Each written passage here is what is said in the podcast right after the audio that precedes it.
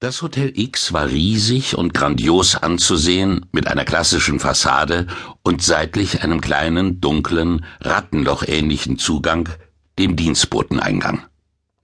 Ich arbeitete vier Tage in der Cafeteria, einen Tag im vierten Stock, wo ich dem Kellner half, und einen Tag, an dem ich die Aufwartefrau, die das Esszimmer sauber machte, vertrat. Glücklicherweise war mein freier Tag der Sonntag, aber es konnte vorkommen, dass noch jemand krank wurde und ich darum auch an diesem Tag arbeiten musste. Die Arbeitszeit betrug elf Stunden, von sieben Uhr früh bis mittags um zwei und von fünf Uhr nachmittags bis abends um neun. Daraus wurde jedoch ein 14-Stunden-Tag, wenn ich auch das Esszimmer säubern musste. Für einen normalen Pariser Plongeur waren das ungewöhnlich kurze Arbeitszeiten. Die einzige Härte des Lebens waren die gefürchtete Hitze und Verstopftheit dieser Kellerlabyrinthe. Aber abgesehen davon war dieses Hotel in seiner Größe und Durchorganisiertheit recht komfortabel.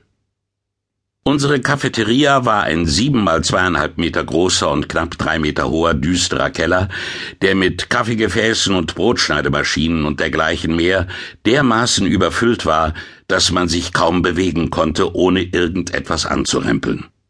Er wurde erleuchtet durch eine trübe Glühlampe und vier oder fünf Gasflammen, die roten, wütenden Atem ausstießen. Ein Thermometer, das dort hing, zeigte niemals weniger als 35 Grad Celsius an, manchmal näherte es sich sogar der 40er Grenze zu bestimmten Zeiten.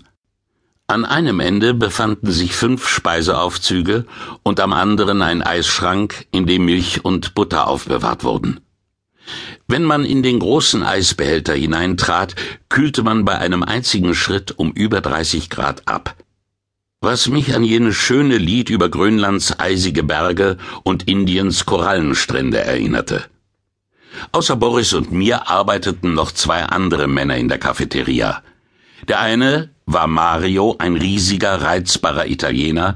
Mit seinen Dirigierbewegungen kam er mir vor wie ein Schupo, und der andere ein haariges, ungehobeltes Tier, das wir den Majar nannten. Ich glaubte, er wäre ein Transsilvanier oder irgendetwas noch entfernteres. Außer den Magyaren waren wir alle recht große Männer, so dass wir in den Stoßzeiten unaufhörlich kollidierten.